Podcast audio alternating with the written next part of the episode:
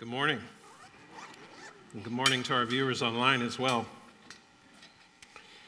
So, I love movies. Uh, last night in my small group, uh, we were going around reciting quotes from favorite movies. I did an extended quote from one of my favorite movies, uh, So I Married an Axe Murderer. So, Mike Myers. Anybody like Mike Myers? Uh, anyone here like to watch movies? My wife Jackie and I um, always liked watching movies. Um, for several years, we made it a point to um, watch the Oscars, and then we'd watch many of the, the Oscar contenders. Um, I love the craft of movies, the cinematography, the set designs, the costumes, uh, the special effects, the character development, the acting. Um, as a matter of fact, I would say that is probably my favorite aspect of movies uh, is the acting. Um, before I was in ministry, most of you who've been here uh, know this, I was an opera singer. And so in college and grad school, um, part of my training was studying acting, uh, particularly Stanislavski. So Konstantin Stanislavski uh, was a Russian who lived in the late 1800s, early 1900s. Um, he was an actor himself, but he was most famous for developing a system of training actors uh, that was eventually imported into the US by Lee Strasberg, who then developed it into what we know today as method acting. Uh, you've probably heard of method acting. Uh, you're probably familiar with some of the most famous method actors. Um, a list of those will be up on the screen. Marlon Brando, De Niro, Al Pacino, Dustin Hoffman, Hilary Swank, Adrien Brody, Daniel Day Lewis, uh, Christian Bale, Heath Ledger, and Joaquin Phoenix. Um, method acting is typically associated with actors like becoming totally immersed in a role. Um, they often remain in character uh, even when they go off set or, or off screen, off stage. Um, it's an interesting phenomenon uh, to take on the persona, the emotions, uh, even uh, the memories, even if you have to make them up through like a detailed character study, uh, the memories of a role, like a character. Uh, and once we take these on, sometimes it can be hard to put them away. In some cases, an actor can get so into a role, particularly if they perform that role many times, um, that they take on certain aspects of the character that they're portraying. Acting, of course, has been around for a long time, and some of our ancestors used to be worried um, about acting for this very reason. Right? They worried about what it does to a person's integrity. Um, what does it do to you when you climb into someone else's character? Um, is it safe to pass yourself off as someone else and to do it convincingly? Um, what if you get so immersed in a character that you begin to forget who you are? Um, in the shows that I did, uh, many of them, I played the villain. Ironic, isn't it? Uh, in a couple instances, I played the devil himself. Uh, so when you are playing an evil character, um, you have to be careful because that evil can rub off. Um, now, that was, that was before I committed my life to the Lord. I probably wouldn't want to portray the, the devil now. Um, but what, what if you're playing not an evil character, but a virtuous character? Um, that can rub off too. So, C.S. Lewis uh, used to say that one pathway to becoming a Christian is to pretend to be a Christian, to act like a Christian, uh, to, so to speak, dress up like Jesus. Um, the Apostle Paul in Galatians says uh, that we have to put on Christ like as if Jesus, we, we, could, we could pull Jesus over our heads like a costume. Many of us start out like this, like intentionally trying to act, trying to behave like a Christian before our heart catches up. That's actually quite common. Um, but here's an important question.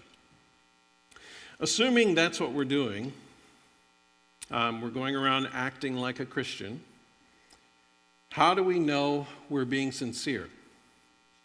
And to what degree are we being sincere? Um, how do we know what our real motives are? How do we know we're not just acting? Um, how do we know we're not being a hypocrite?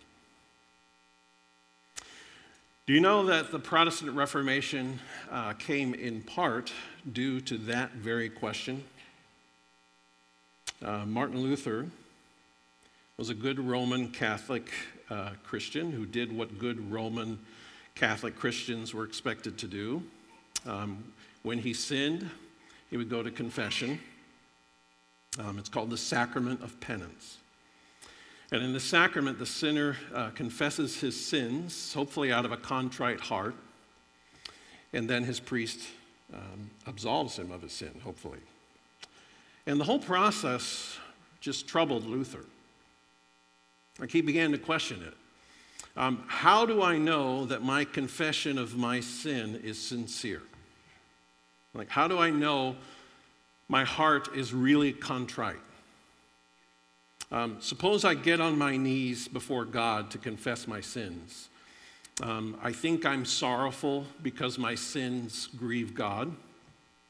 But what if what if I'm deceiving myself? Um, what if the real reason I'm confessing my sins is not because it wounds others and grieves the heart of God, but if it's just to make myself feel better? Um, Luther worried about the possibility that he might be a hypocrite. And he should worry about it. We all should worry about it. Um, because Jesus seems to really go after hypocrites. Um, in our scripture today, Jesus says, You hypocrites. Isaiah was right when he prophesied about you, for he wrote, These people honor me with their lips, but their hearts are far from me. Their worship is a farce. In Matthew uh, chapter 23, verses 25 and 26, uh, Jesus goes after the hypocrites again. He says, What sorrow awaits you, teachers of religious law, and you Pharisees, hypocrites! For you are so careful to clean the outside of the cup and the dish, but inside you are filthy, full of greed and self indulgence. You blind Pharisee, first wash the inside of the cup and the dish, and then the outside will become clean too. And then again, in the next couple verses, 27, 28. He says, What sorrow awaits you, teachers of religious law, and you Pharisees, hypocrites! For you're like whitewashed tombs, beautiful on the outside, but filled on the inside with dead people's bones and all sorts of impurity. Outwardly, you look, right, you look like righteous people, but inwardly, your hearts are filled with hypocrisy and lawlessness. Seven times, Jesus says to the Pharisees in that chapter, What sorrow awaits you, hypocrites. Seven times. Jesus pronounces a curse on people um, who aren't as good on the inside as they look on the outside. Um, Jesus, is, Jesus is addressing the kind of hypocrisy where people present themselves as godly when their hearts are not so godly. To be frank with you, people do this all the time. Um, in particular, this can be a temptation for pastors. People sometimes have a certain image of pastors. Uh, they expect them, of course, to be caring, to be good listeners, to be good at praying for people. Uh, they tend to expect them to be holy, reverent, pastoral. Um, maybe the pastor at one point struggled uh, with stuff in their, at one point in their past, but, but that better be BC, before Christ, right? Um, life now for a pastor should be victorious, right? At least that's what people can assume. But what if it's not? Uh, what if our marriage is struggling? What if we are struggling with depression, anxiety, anger, pride, lust? There is a strong temptation to pretend, to be a hypocrite. Here's a little known fact. Uh, it may blow your mind, um, but it is true. Sometimes pastors come to faith while they are in ministry. Something happens, uh, maybe a crisis, maybe like some other teachable moment, and the pastor turns to face God and be 100% honest for the first time in their life. Like all the religion, all the pretense has stripped away, and the only thing left is raw honesty and usually brokenness.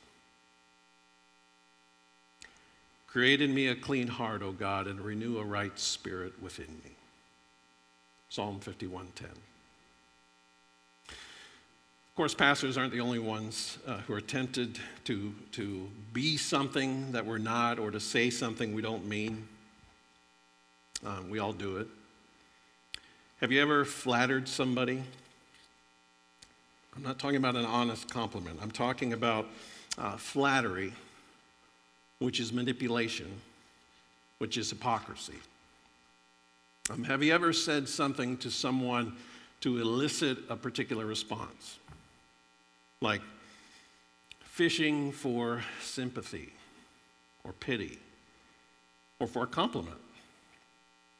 Um, we know we're doing that when we get upset uh, when they don't respond the way we want them to. All of that is hypocrisy. So there's an interesting phenomenon. Um, if hypocrisy continues in a person's life, um, this disingenuous person eventually conditions themselves through sheer repetition, right? They've done this so many times um, that there comes a point uh, when the hypocrite becomes blind to their own falseness. They become what's called a sincere hypocrite. Jonathan Edwards, the, the Puritan author and preacher, um, wrote about this kind of person, the sincere hypocrite. Um, this person is a hypocrite, meaning there's a disconnect between who they are inside and who they present to the world. And maybe at one time they saw the disconnect, but now they've done it so much that they've come to believe the lie. Um, that is the nature of corruption, you know. Like sooner or later, we lose all sense of like identity and self, and we don't know who we are anymore. We can't tell when we're acting and when we're not. Our corruption has become too advanced. Like through sheer habit and repetition, we've played a role that we think is who we are, uh, or at least who we want people to see, uh, and we become, we eventually become blind to the whole thing. The memory of who we truly are has been buried under layers and layers of self deception. An actor pretends, but a hypocrite deceives. And eventually, the person, uh, one of the persons that the hypocrite deceives is himself. So I'll come back to hypocrisy in a minute, uh, but I want to talk about cleanliness for a bit. Cleanliness. Because Jesus addresses that as well uh, in this passage from Mark. So when we read the Old Testament, uh, particularly the book of Leviticus, uh, we discover that there are a lot of laws about uncleanliness. Um, over and over, we read about clean and unclean. Um, clean in the Bible, obviously, uh, doesn't have to do with hygiene. It has to do with being purified so that we can approach God. Because God is completely holy, because he is without any defilement at all, um, he requires that his people approach him in purity. And so Leviticus spends a lot of time explaining what makes people clean and what makes people unclean. Um, the bottom line is that if you are unclean, uh, and there are many ways that we can become unclean, you have no access to God. If you're an ordinary person and you're unclean uh, for whatever reason, then you are temporarily cut off from the other people until you are made clean again. But if you're a priest, then it's even more serious. God says this to the priests in Leviticus 22, verse 3. He says, In all future generations, if any of your descendants is ceremonially unclean when he approaches the sacred offerings that the people of Israel consecrate to the Lord, he must be cut off from my presence. I am the Lord. When we read the Old Testament, we think at first that it's all about these arbitrary rules about what we can touch, what we can eat. Um, it's only later that we begin to realize that it's not really about all these rules and technicalities, right? If it were, none of us would be eating pork. You would not be eating lobster or crab, right? None of the clothes that you're wearing, but we, any of us are wearing, would be made of more than one material.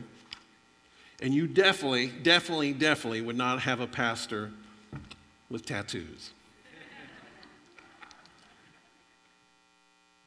So, all of these rules point to something much deeper our hearts.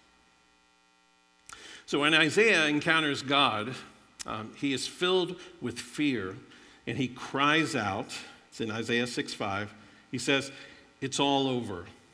I am doomed, for I am a sinful man. I have filthy lips, and I live among a people with filthy lips. Yet I have seen the King, the Lord of heaven's armies. He knows that he's in no condition to stand uh, in God's presence. His life is in danger. Um, Isaiah says again in uh, Isaiah 64, 5 and 6, he says, We are constant sinners. Who can people like, or how can people like us be saved? We are all infected and impure with sin. When we display our righteous deeds, they are nothing but filthy rags. Like autumn leaves, we wither and fall, and our sins sweep us away like the wind. So, if we're really honest, like really honest, even us pastors can see that we have a problem. If we're really honest, we'll realize um, that there is something deeply wrong, deeply unclean about the state of our hearts. Rick Warren's wife, Kay Warren, uh, talked about the first time that she visited Rwanda. Um, she had heard about the genocide, the Rwandan genocide, uh, that resulted in people being tortured, raped, killed. Uh, here's what she said I naively assumed I would be able to look men and women in the eyes and tell if they had been involved. I was full of self righteous judgment. Instead of finding leering, menacing creatures, I met men and women who looked and behaved a lot like me. There were no monsters in Rwanda, just people like you and me. Before that trip, I can't tell you the number of times I reacted to evil I read about or witnessed by saying, I would never do that. But thousands of years of bloody human history prove differently. 54 years of my own history prove differently. We are all proficient in our ability to conceive, plan, and execute evil. You might as well face the shameful truth. You and I, put in the right situation, will do absolutely anything. Given the right circumstances, I am capable of any sin. I've grown more afraid of the monster lurking in the dark corners of my soul than of any monster lurking in the dark corners of my house.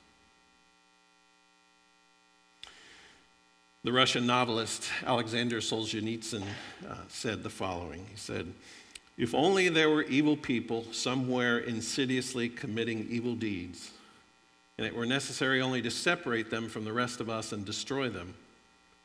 But the line dividing good and evil cuts through the heart of every human being. And who is willing to destroy a piece of his own heart? So, this is our biggest problem. We're unclean.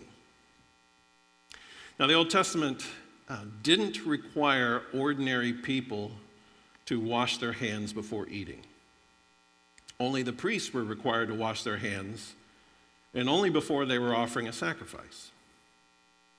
Exodus 30, 18 to 21 says, Make a bronze wash basin with a bronze stand, place it between the tabernacle and the altar, and fill it with water. Aaron and his sons will wash their hands and feet there.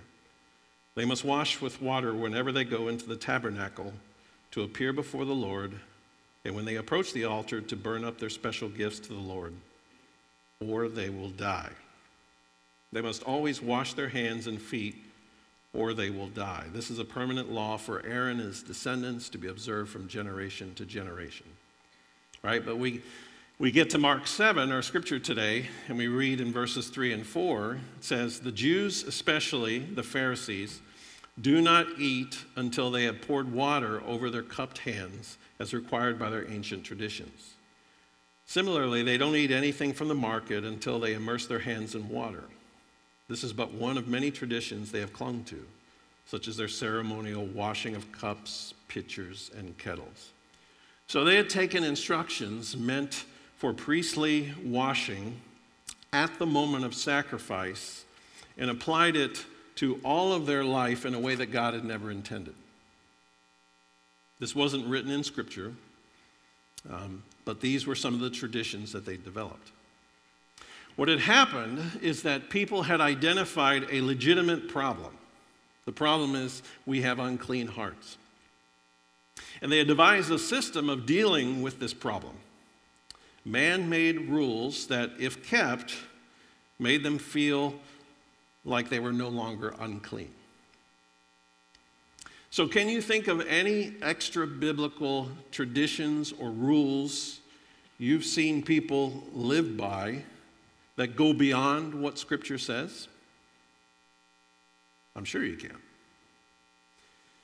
But hey, uh, it makes sense to add this man made rule because uh, it seems moral, it seems righteous. But we see in this passage today what happens when we do that. There is a temptation to not only adopt these extra biblical rules for ourselves, but to use them as a club to judge others. And in this passage from Mark today, we see the, uh, the Pharisees using their man made rules as a way to club Jesus himself. When we sense the uncleanliness that's in our hearts, uh, we often look to like some other standard by which we can approve ourselves and by which we can judge others. We think that if we meet certain standards and do certain religious things or refrain from doing certain things, then it's clear to all that we're in, we're clean, we're approved. Jesus had very harsh words uh, for this kind of behavior. There are two basic problems with this kind of behavior. One, um, Jesus says we end up undermining the very Word of God. We start out with good intentions. Uh, we create man made extra biblical rules that seem right, they seem moral. But it isn't long before those rules uh, can, those rules we made can cause us to reject other God given priorities. So in the passage today, Jesus gives the example of somebody making a vow to dedicate some of their money to God and using that as an excuse to ignore the command to honor their father and mother, right? Meaning the parents have some kind of financial need, and the person says, Sorry, I can't help you. I already earmarked that money for God. Here are some other examples, okay, just to kind of help us see this. Um, maybe we're so careful about being moral and holy and separate from the world that we forget that Christ died even for the ungodly. That he calls us to leave the 99 and go after the one, to seek and save the lost.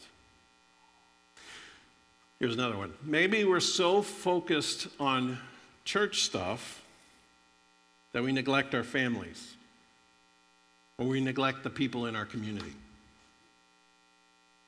Here's another one. Maybe we're so concerned about proper doctrine, like the stuff in our statement of faith, right? Any of those points, that we stop showing love and compassion to those who disagree with us. Religion always has us focus on the wrong things at the expense of what God wants us to be about. The other problem is this uh, when we try to justify ourselves using man made external rules, like we never really get to the heart of the issue, which is our heart. So, to illustrate this, Jesus uses some pretty earthy language. Um, if we eat a piece of unclean food, he says, it doesn't go into your heart, it goes into your mouth, goes down into your stomach, and then goes out into the sewer. Right? All the hand washing in the world, all these external man made rules never get to the heart of the issue, which is that we have unclean, impure hearts. The problem is that at our core, at the center of who we really are, um, there is something seriously wrong. Jesus says in verses 21 to 23 For from within, out of a person's heart, come evil thoughts, sexual immorality, theft, murder, adultery, greed, wickedness, deceit, lustful desires, envy, slander, pride, and foolishness.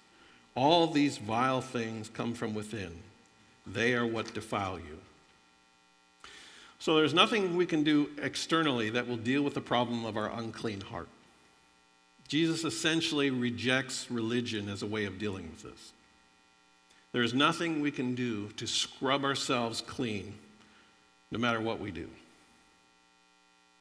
John Calvin said the following He said, Even saints cannot perform one work which, if judged on its own merits, is not deserving of condemnation. Hundreds of years earlier, God revealed that the day would come when he would deal with this problem. It says in Ezekiel 36, 26 to 29. And I will give you a new heart, and I will put a new spirit in you. I will take out your stony, stubborn heart and give you a tender, responsive heart. And I will put my spirit in you so that you will follow my decrees and be careful to obey my regulations. And you will live in Israel, the land I gave your ancestors long ago. You will be my people, and I will be your God. I will cleanse you of your filthy behavior. I will give you good crops of grain, and I will send no more famines on the land. The day will come, God says, when He will save us from all of our uncleanness because He will give us new hearts. One of the most beautiful pictures uh, of this is found in the passage of Zechariah 3. Zechariah sees a scene in heaven uh, in which Joshua, the high priest at the time, appears before God. So remember how much like the priests had to go through in order to cleanse themselves. Right? The high priest would only come before God once a year at Yom Kippur, the Day of Atonement, after a week of preparation, because you cannot appear before God in an unclean state. Zechariah sees Joshua appear before God, and Satan's there to accuse him. It says in Zechariah 3 3, Now Joshua was dressed in filthy clothes as he stood before the angel. Now, the word for filthy here in the original Hebrew is soul. Um, so it's not just filthy, it's soiled as if excrementitious, right? The implication in the he- original Hebrew is that his clothing is covered with excrement. It is a picture of how we must look to God as we come before him in all of our righteousness even the best of us. He's there on the Day of Atonement, but he's in trouble because he's unclean. Um, there is no way he can stand before God, and Satan's there to accuse him. But before Satan can even speak, the angel says, Take off his filthy clothes. And then the angel says to Joshua, See, I have taken away your sin and I will put fine garments on you. God strips away his uncleanliness and he gives him clothes that he couldn't provide for himself. He is reclothed in God's presence, and he's even given a turban, which back then would have signified royalty. He comes before God covered with excrement, and God strips away his uncleanliness and clothes him in righteousness. These laws of clean and unclean have found their fulfillment in Jesus Christ. Only Christ can cleanse the heart. So let me unpack that a little bit. So in 1563, in the city of Heidelberg, Germany, the Heidelberg Catechism was created. Uh, it was intended as a tool for teaching young people. Uh, it was intended as a guide for preaching. And it was a form of confessional that, that brought unity among the Protestant churches. It is written in the form of questions and answers. So the first question and answer are the following Question What is your only comfort in life and death? Answer that I am not my own, but belong body and soul in life and death to my faithful Savior, Jesus Christ.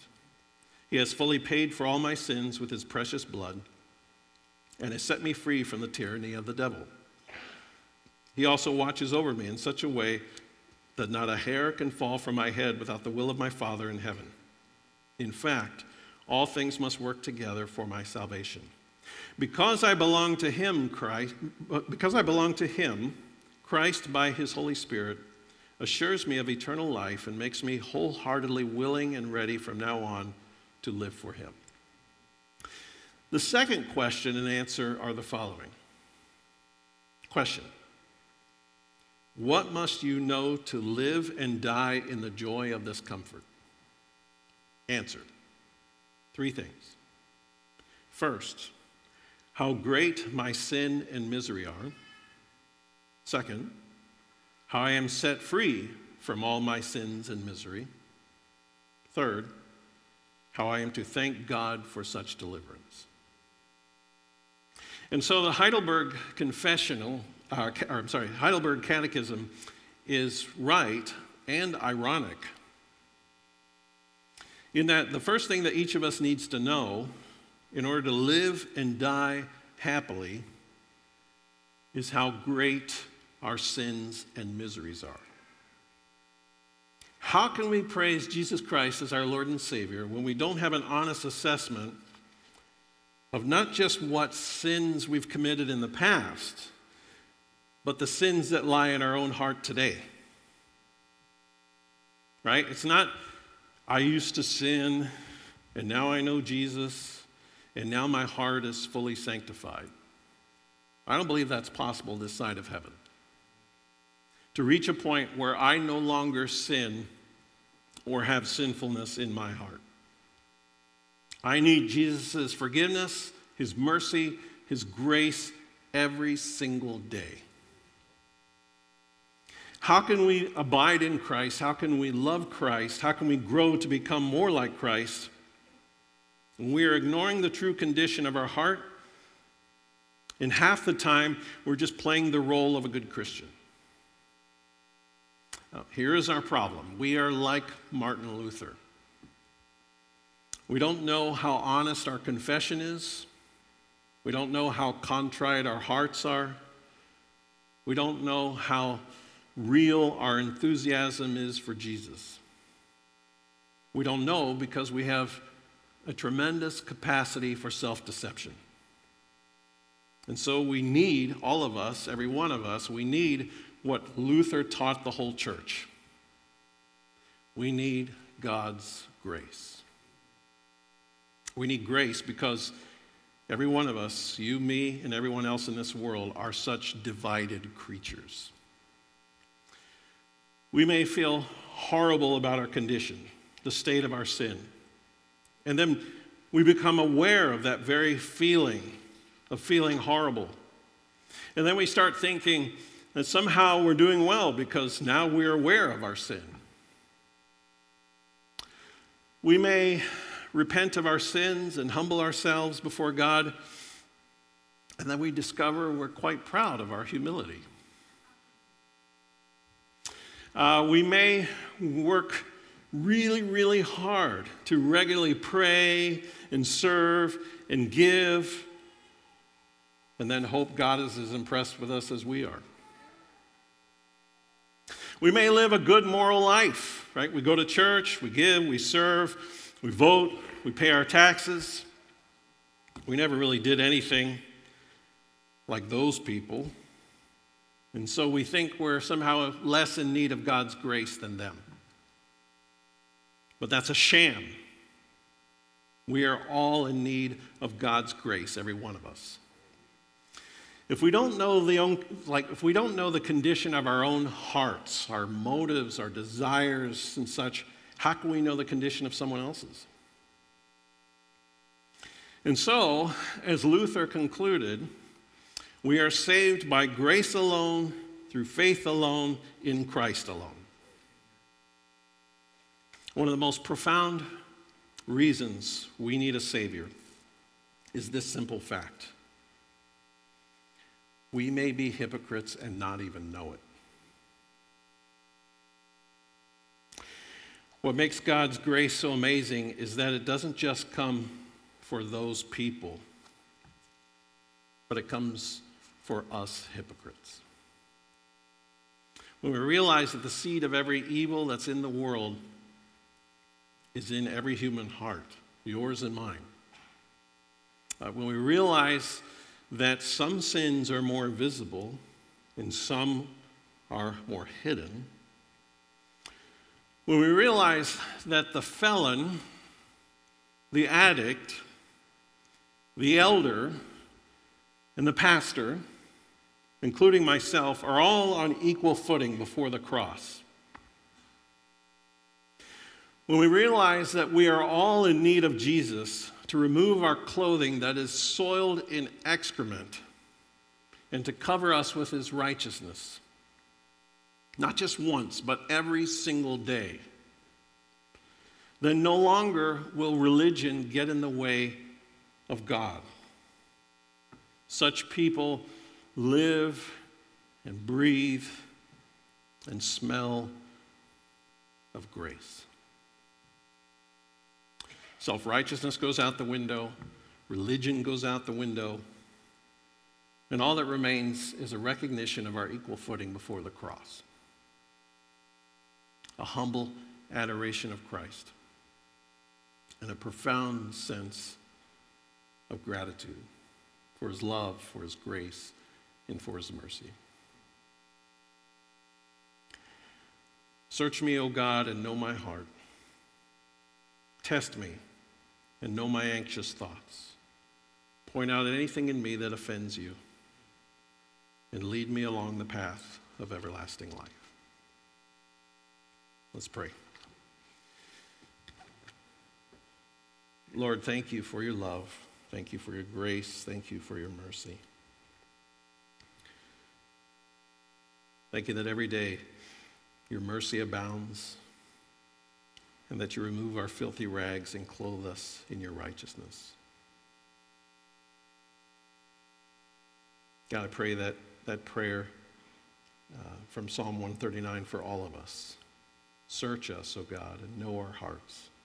Test us and know our anxious thoughts. Point out anything in us that offends you and lead us along the path of everlasting life. Lord, uh, I too want to lift up the people in the Ukraine this morning. Uh, we ask you, God, to rescue those who are vulnerable, bring your wisdom to the leaders and the politicians who are involved, and to bring about a peaceful resolution, God, to this whole situation. We pray especially for the Ukrainian churches, uh, our brothers and sisters in Christ. Protect them, Lord, use them, God, to comfort, to minister to those in need, and to proclaim the good news of the gospel of Jesus Christ. God, we pray your kingdom would come, your will would be done on earth as it is in heaven. Lord, as, as, Psalm 20, verse 7 says, some trust in chariots and some in horses, but we trust in the name of the Lord our God. Our hope, God, is in you. We pray this in Jesus' name.